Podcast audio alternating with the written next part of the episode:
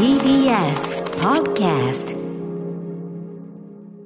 生放送でお送りしています、アフターシックスジャンクション。ここからはカルチャートークのコーナーです。今夜のゲストは小説家、アナログゲーム制作者の海猫沢メロンさんです。改めましてよろしくお願いします。はい、よろしくお願いしお願ます。いします。はい、えー、ということでメロンさん、まあ、ご自身もアナログゲームの制作に関わっていらっしゃいますけど、えっ、と、アナログゲーム業界、まあ、コロナ影響というのはどういう感じだったんですか？いや、やっぱり構造上、アナログゲームは人とね、密になるものなんで、うですよね。本はマイナスではあるんですけれども、うんうんうんうん。ただ、なんか、ツタヤさんの方で最近発表があったんですけど、うん。え4月、6月のボードゲーム売り上げが、ツタヤさんの方、はい。えー前年の平均で454%。4倍。よ4.5倍。4倍。売り上げが4倍にあらま。なってこれだから、皆さん巣ごもりでお家にいるから、例えばご家族でやるっていう、そういう需要はあったと。そう、親子でやっぱね、やられた方が多かったみたいで。そう増えてるところもあるんですよ、すごい。うんうんだからファミリー向けとかは売れるって感じですかね、ひょっとしてね。そうなんですよね。うんうんなので、まあね、ちょっとね、あのー今後もね、どういうことになっていくか、ちょっと微妙なところもありますが、まさにそのコロナ禍で、じゃあどうやってアナログゲームやっていくかってところで、先ほどもおっしゃってましたが、えー、ズームを利用した、まあ、新しいゲームというか、エンターテインメントの形ということですよね。そうですね。ん今、今ね、我々、あの、歌丸さんと僕も今、はい、今、ズームで、はい。いわゆる、いわゆる会議ソフトですね。顔を見て話せる。はい。ね、ちょっとね、け先2ヶ月前までズームってみんな知らなかったと思うんです確。かに。うん、本当本当でももう、ズームって言ったら分かっちゃうんですけど、そのズねームを使ったエンターテインメントが、うんうんなんかどんどん出てきてるんですよね。はい。あの、ズームを使った、例えばそのゲーム的な試みっていうのは、これまでもあるはあったんですかね？多分でもね、コロナの前には僕は少なくともうんあそう聞いたことなかったし、前はね前はな使ったことなかったです確かに確かに。ねそうですよね。じゃあ、まさにちょっと最近この状況下で、こういろいろ工夫されて出てきたってことですかね。そうですね。はい。はい。えー、ということで、どういったものでしょうか、今回おお話しいただくのは。えー今日僕が紹介したいのは、実際に僕もやっててすごい感動したものがあるんですけど、これはですね、えっ、と、リアル脱出ゲームってご存知ですかね？はい。あのー、まあ、実際にいろんな場所に行って謎解きをして、そうですね。あ東京の方だとね、あの、東京メトロとか、はいい、ろんなところでやってますよね。あの、本当にリアルにうんいろんなな謎解きとかがあったりして、うんうんなんかこう、指定されたとこから脱出するっていう、みんなでやるんですけど、はいまあ、あれもまさにアナログで、あうんうの、何人かでやって人と会うので、まあ大変なんですけれども、今となっては確かに状況では。はいでもあれがオンラインになってたりするんですよ、今。リアル脱出ゲームがオンラインになってる。そうですほうほうね。ほう。で、えっ、と、まあ、あの、リアル脱出ゲームって実は商標があれあるんですよ。あ、そうなの？そんな言い方は。でそうですね。それで、それ取ってるのが、スクラップさんっていう会社なんですね。うんうん。で、やっぱりそのスクラップさんが、すごいオンライン化に今、意欲的で、うんうん。いろんなゲームを作ってるんですよ、オンライン用に。うんうんで、その中の一本で、えーシークレットカジノっていうゲームがですね、うん。はい。今、まさに公演してるんですけど、僕はこれにひどく感動しまして、ちょっと紹介したいなと。今、公演っておっしゃいましたけどね、はいねちょっとまたマーダーミステリーとも近いテイストがあるのかな、あ、ちょっとありますね。うんうんではちょっとね、このシークレットカジノ、えーあらすじがあるんですね。いゆりさんからお願いします。はい、ご紹介します。舞台は夜のあるタイミングにだけ現れる秘密のリンクから入室できるオンラインナイトパーティー。世界中から招待状を入手した人のみがアクセスしてくる。パーティーの目玉であるカジノゲームを楽しむ人、バーで会話を楽しむ人、音楽に耳を傾ける人、楽しみ方は人それぞれ。あなたはとある依頼を受けてこのパーティーに潜入することになった。依頼主の正体は不明。依頼の内容、それはこのパーティーの秘密を探り当て、誰も死なせないことだった。おー、なるほど。で、これがズームの画面上で、このストーリーをベースにいろんなことが展開していく。そうですね。ズームを使って、えー100人、100人100同時でプレイする。ズームってなそうですね、同時150でしたっけ、最大はね。だから100人いて、はあ、やると。え、でもこれどう、どういう、これゲームと言っていいんですか、これはね、新しすぎて、うんジャンルがね、こうって言えなくて、インタラ、インタラクティブ演劇イベントみたいなうんうん感じで、え一応、インサイドシアターっていうジャンル名がついているんですよ。インサイドシアター、ほうほう。つまりまあ、インサイド、入るんですよね。シアターの映画の中に入るような体験ができてしまう演と。劇の中に、舞台の中に入ってしまうような体験と。なるほど、なるほど。うんいやまたまさにやってみるとね、いや入ったような体験ができるんですよ。具体的にはこうどう進んでいくんですか？これはですね、えー、具体的にいろいろね、ネタバレがあるので、ああ、そうか。うんまだ前も、マーダーミステリーの時も何一つ話せないっていう。そうなんですね恐ろしい事態ただだ。やってみてというあねのこの番組だと映画詳しい方がね、はいリスナーの方も多いと思うんですけど、うんうんうあの、サーチっていう映画があるんですけど、はいはいうんうんえっと、サーチっていう映画はですねサーチサーチはいまあ、事件がなんか起こるんですけど、はいずっと画面上で展開するんですよね。あの、パソコンの、モニターの上でね。うん、デスクトップ上というかね。はい。そうそうそう。で、まあ、家の中からいろいろ事件を探っていくっていう映画なんですけど、うんうんうんちょっとそれに近いのかなっていう感じがしましたへー映ね。画のサーチに近い感じ。うんうんで、僕、ちょっとこのゲームをやる前にうん、はい。すごい不思議だったのが、うんあの、舞台がまあオンラインパーティーってことで、いろんな部屋があるって書いてあるんですよね、このストーリー上。えで、ズームって、あの、部屋とかないじゃないですか。うんうん1個アクセスしたら、え。うん。もうその場面じゃないですか。うんうんうんうんうん。あ、そう、移動、移動とかはできないっていうか、移動ができないじゃないですか。まあ、パソコン持って移動できますけど、えええでもそれどうやるのかなっていうのが、うんうんまず最初に僕、すごい疑問だったんですけえ。ど、うんうんこの部分っていうのは、うん。なんかね、あの招待状がまず届くんですね、プレイすると。うん。で、その招待状にあの URL が載っていて、うん。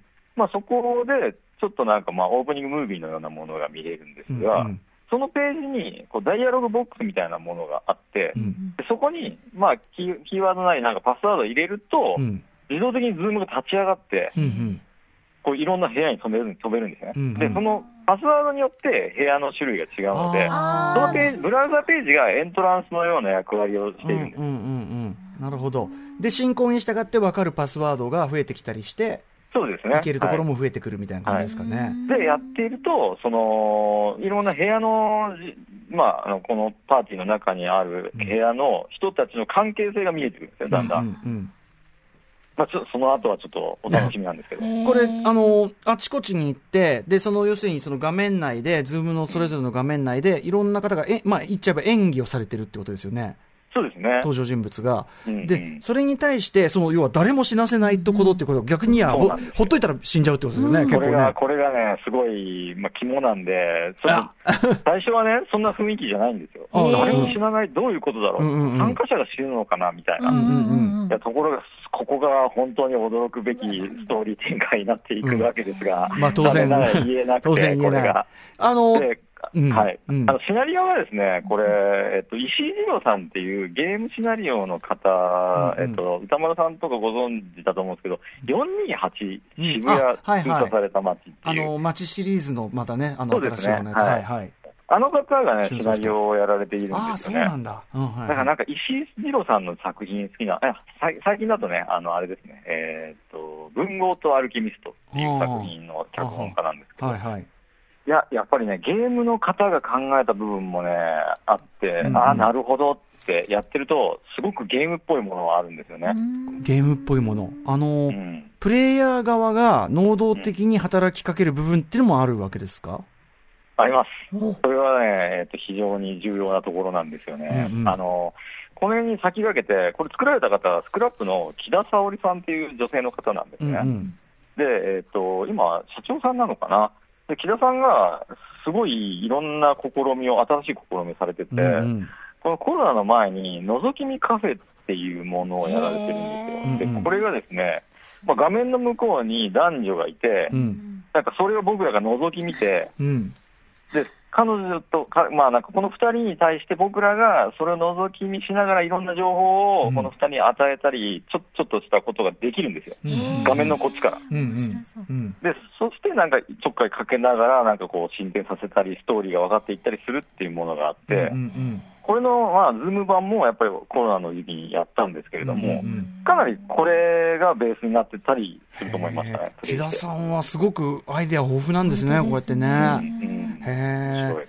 じゃあ、しかしちょっとね、これでも、多分ね、あの、メロンさんも、あの、もどかしいでしょうね、多分ね。あの、核心のところほど言えないっていうところがね はいは。いうん。でもメロンさんがやっぱりこう、これは画期的だと、新しいエンターテインメントだってやっぱ感じられるポイントというのがいくつかあるわけですよね。ポイントはね、うん3つにまとめましたよ。はい、ありがとうございます。3つ、三つ紹介しましょう。ありがとうございますじゃあ、第1位ですね。はい。はい第1位はやっぱり時代性ですよね。ううんこの今のやっぱりコロナの状況で、アナログゲーム、人と会ったりね、できないって中で、はい。こうチャンスにそれを変えてしまったっていう、うんうんうん。オンラインだからできるっていう部分ですよね、はい。このうんうん。あの今って、あれじゃないですか、えーっと、演劇とかいろんなものがそうなんですけど、うんうん。実際にそれができないから、その代わりにオンラインでやるっていうのが多いじゃないですか。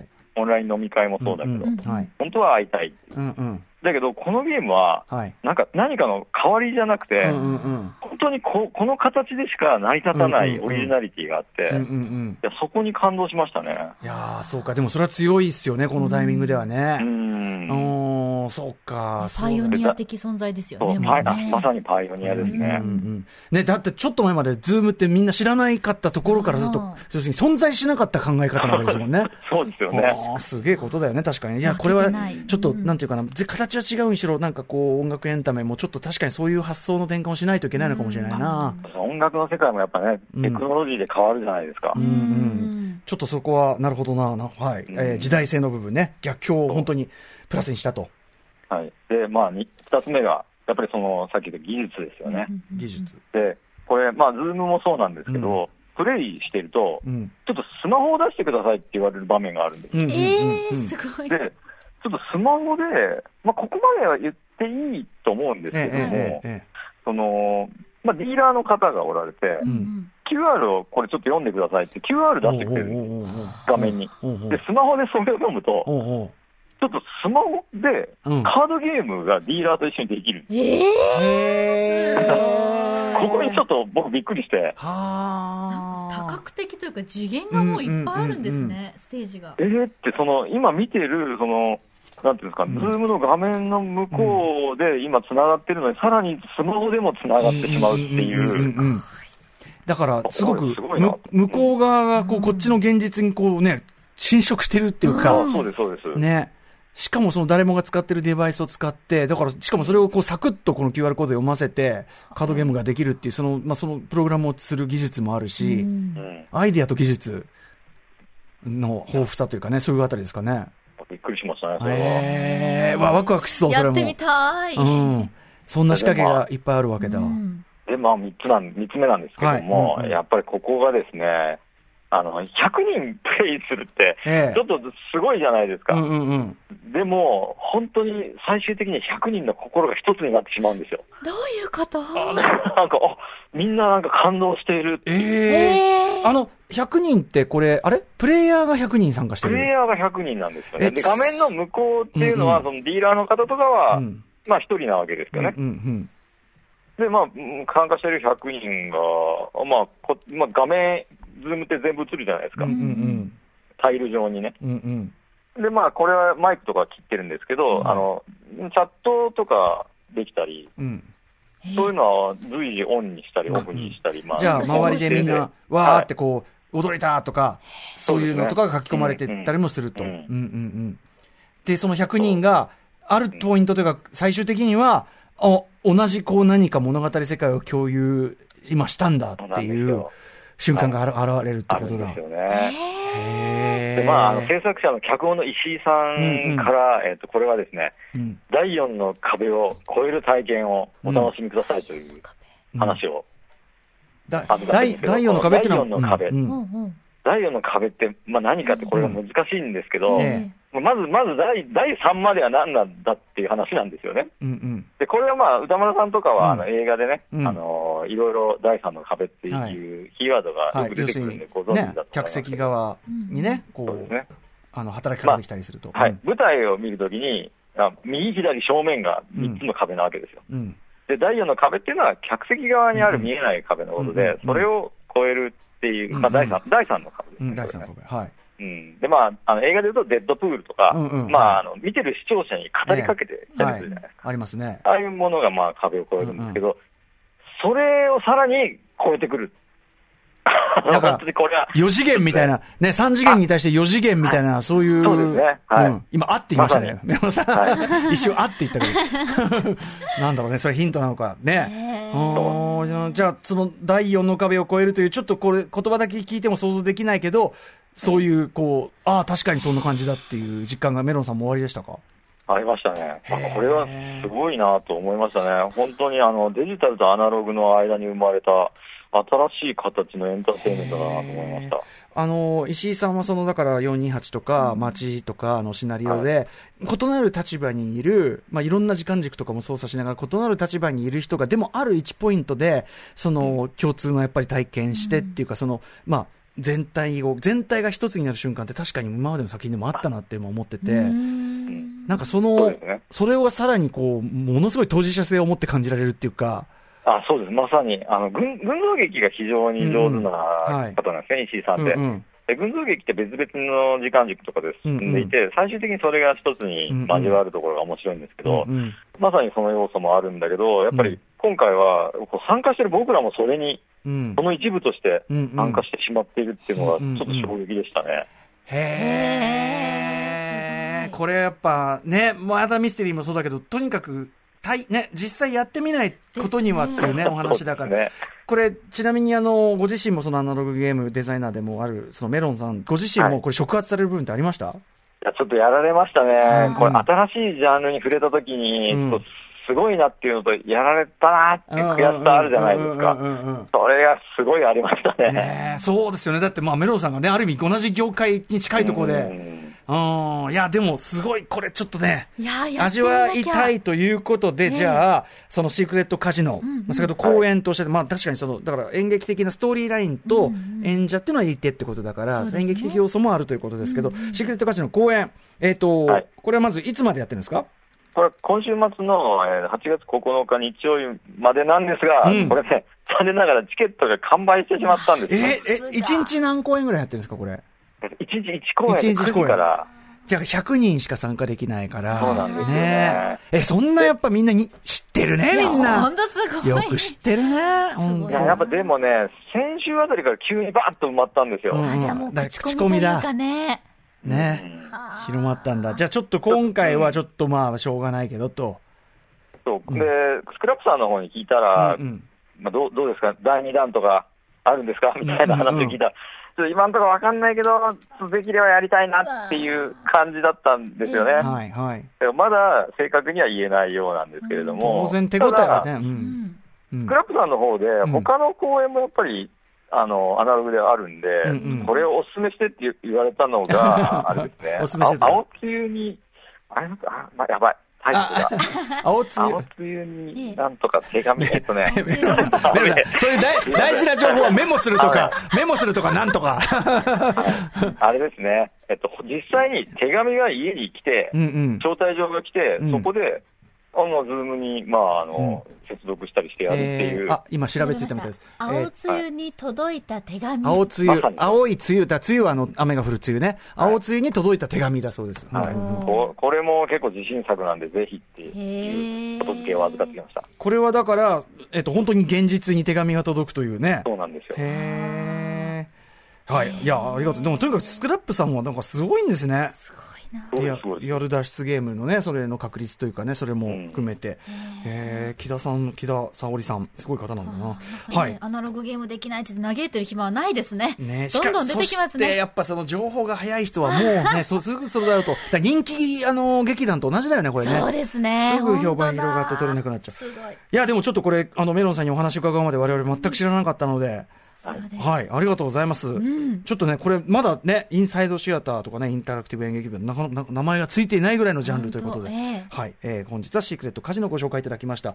えー、メロンさん、お知らせことなどありますか、ご自身の。あえー、僕の本業本業というか、えー、あの小説家なんですけど、コラムが出てまして、はい、最新作、えー、パパイヤメロン、男が子育てして見つけた17の知恵というエッセイが出てますんで、うんはい、ぜひよろしくお願いします。メノさん、あれですよね、いつもゲームのこういう話ばっか伺ってますけど、はい、あの、ご本の話もいずれちゃんと改めて、はい、いずれぜひ、はい、伺わせてください。